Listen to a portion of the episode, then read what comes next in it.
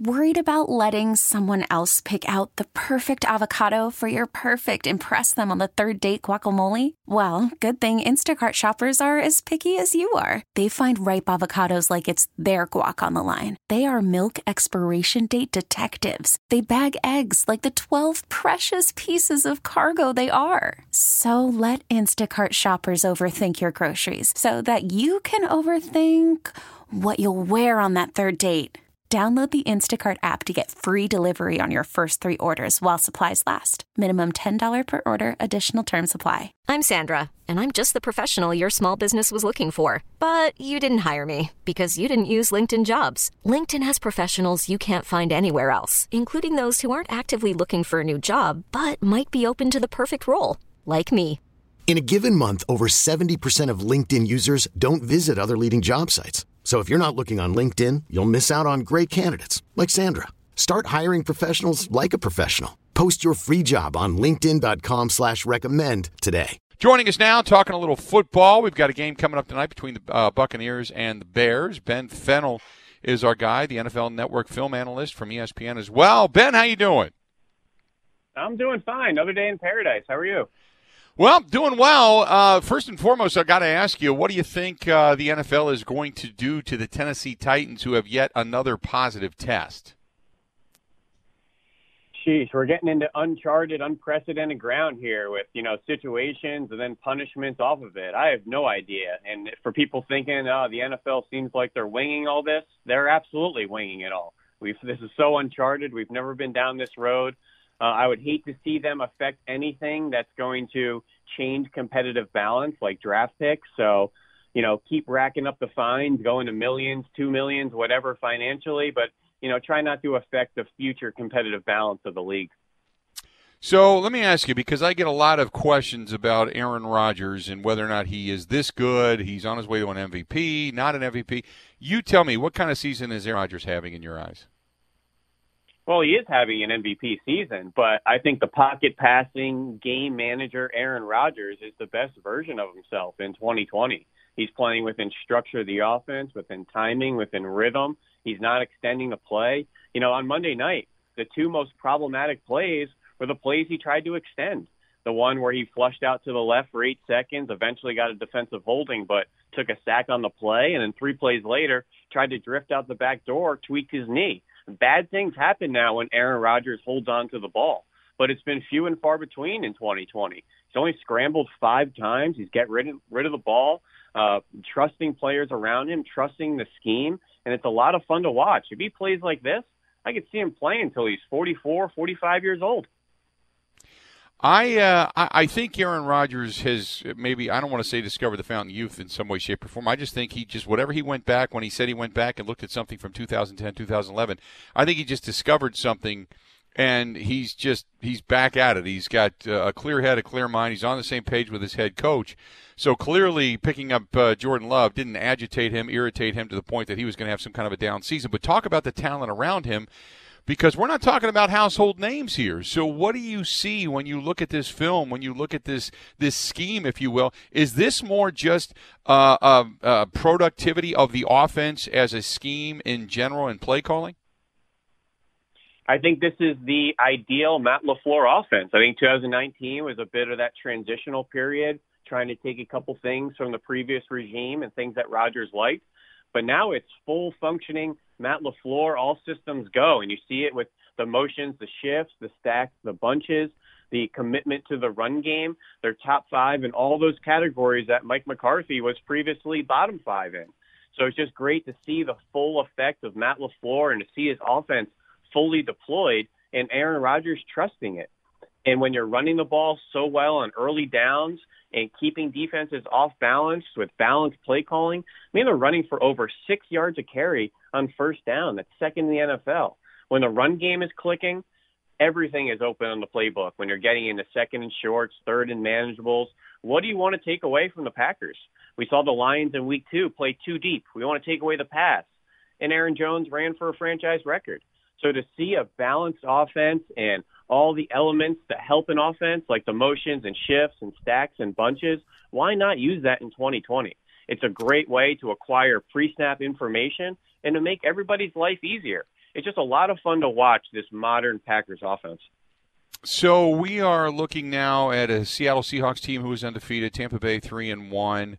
Uh, obviously, you've got New Orleans back to even. Chicago's three and one. So is that because I'm watching uh, on the NFL Network today, and they're talking about the powerhouses in the NFC, and everybody's talking about the Green Bay Packers possibly, most likely, being the representative of the NFC. You tell me, what are your thoughts as to what those teams are? Say your top three, four, or five teams right now, the most likely to be really battling to get to Tampa Bay. Yeah, absolutely. Uh, Green Bay, I think, is cream of the crop in the conference right now. Seattle looks like contenders with Russell Wilson. The Rams aren't going to go away. I think Chicago is a bit of a pretender right now. I think San Francisco at two and two, with the injuries they've dealt with to literally every key position, I think they're going to start to hit their stride as they get healthier towards the middle of the season. So there's some teams not going away. I think the Tampa Bay Buccaneers are for real with Tom Brady. They're three and one. They have a great game tonight against the three and one Chicago Bears, and then they face the Packers in two weeks which I think will be a great litmus test for both teams. And then this NFC East, I don't know what to make of it. The Philadelphia Eagles are at number one right now with a one, two, and one record. Obviously, they won a Super Bowl. They have a lot of veteran presence on that team. Don't judge September with a projection to December just yet, because teams go through a lot of different, you know, trials and tribulations, especially this year with the lack of preseason and training camp and injuries and COVID. Teams that you get in September might have a completely different identity in December. Um, I know you talked about the Bears and not being for real, more of a pretender at this point. Um, w- the Bears defensively are pretty solid. I think we can all agree upon that. What needs to happen for people to become believers in what the Bears are doing? Well, I think their issue is they have some poor foundation. They don't have their identity at the quarterback position, as we all know.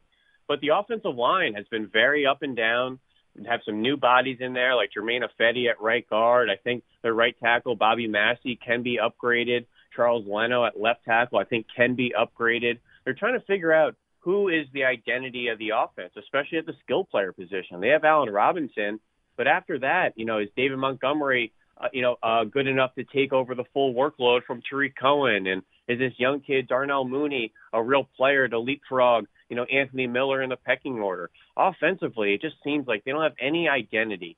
And I really get worried when the foundation is questionable as well, like the offensive line. That's why I think the Packers, when you, you may have some questions on the outside and with scheme, you have a good foundation at the quarterback position with the offensive line. That will keep you sustained when you do have some issues throughout the season. So I think the Bears are in big trouble once they face some of the better teams in the NFL. Uh, I want to talk about the Tampa Bay Buccaneers. Uh, obviously, we're going to see them in action tonight. And by the way, we're talking with Ben Fennell, NFL Network film analyst and ESPN as well. But the Buccaneers, uh, a lot of questions about obviously Tom Brady. They've got injuries to their wide receiving corps. Can this team, is this team because last year I was watching them lose games by, uh, you know, some of Jameis Winston's interceptions, just some stupid throws, and they were losing games by less than seven points. Is this the team now with a better quarterback and the, it, kind of the same weaponry but upgraded defensively to where they are a now a far better team than what we witnessed last year? Because if they are, then you would expect this team to probably end up with 11 or maybe 12 wins. You know, offensively, not a lot has changed other than a little bit more instilled confidence – from everybody around him. The offensive line, obviously, what that's what Tom Brady does to an offensive team. But the you know the uh, drafting Tristan Wirfs, who I think is an offensive rookie of the year candidate, has been a huge upgrade at right tackle there. But they're just uh, just not turning the ball over. He's being responsible with the football. I think that's what you're seeing from the best teams around the NFL, whether it's Tom Brady, Aaron Rodgers, Russell Wilson. The guys protecting the ball, playing smart football, not putting their defenses in bad positions, I think are the cream of the crop of the NFL and the ones, you know, steadily winning games week in and week out. And defensively, they've quietly been one of the best run defenses in the NFL for two, three years now. This Tampa Bay Buccaneers front seven is physical, nasty, and they'll stop the run against anybody. Now, the secondary is very exciting. They're young, but they're inexperienced. Antoine Winfield Jr might be the defensive rookie of the year through the first month. So there's some exciting players. There's some youth on the back end. You have to remember, there are four core secondary members.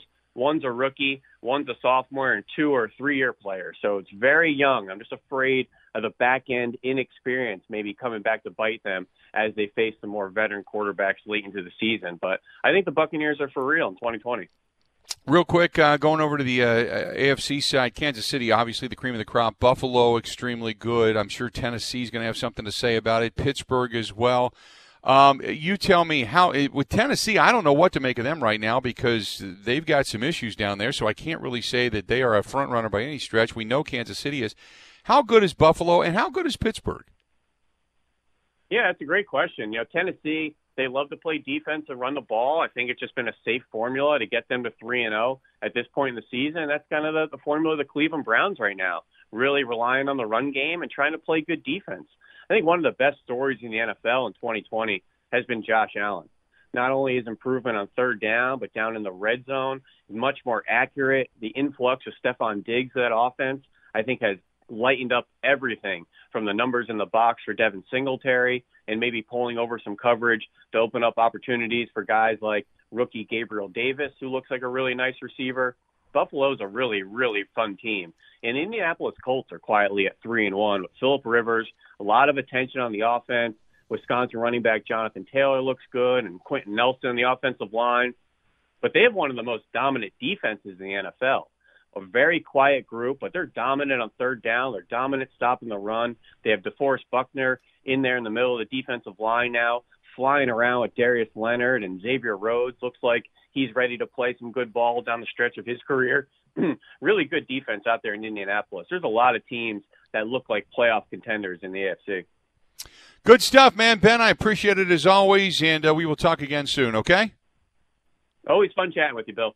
Thanks, pal. Talk to you soon. Ben Fennell, film analyst for NFL Network, ESPN as well, joining us on the Schneider Orange Hotline. Schneider hiring drivers right now. You work hard, they treat you fair. 80 plus years they've been getting it done. Call them 844 Pride or go to SchneiderJobs.com.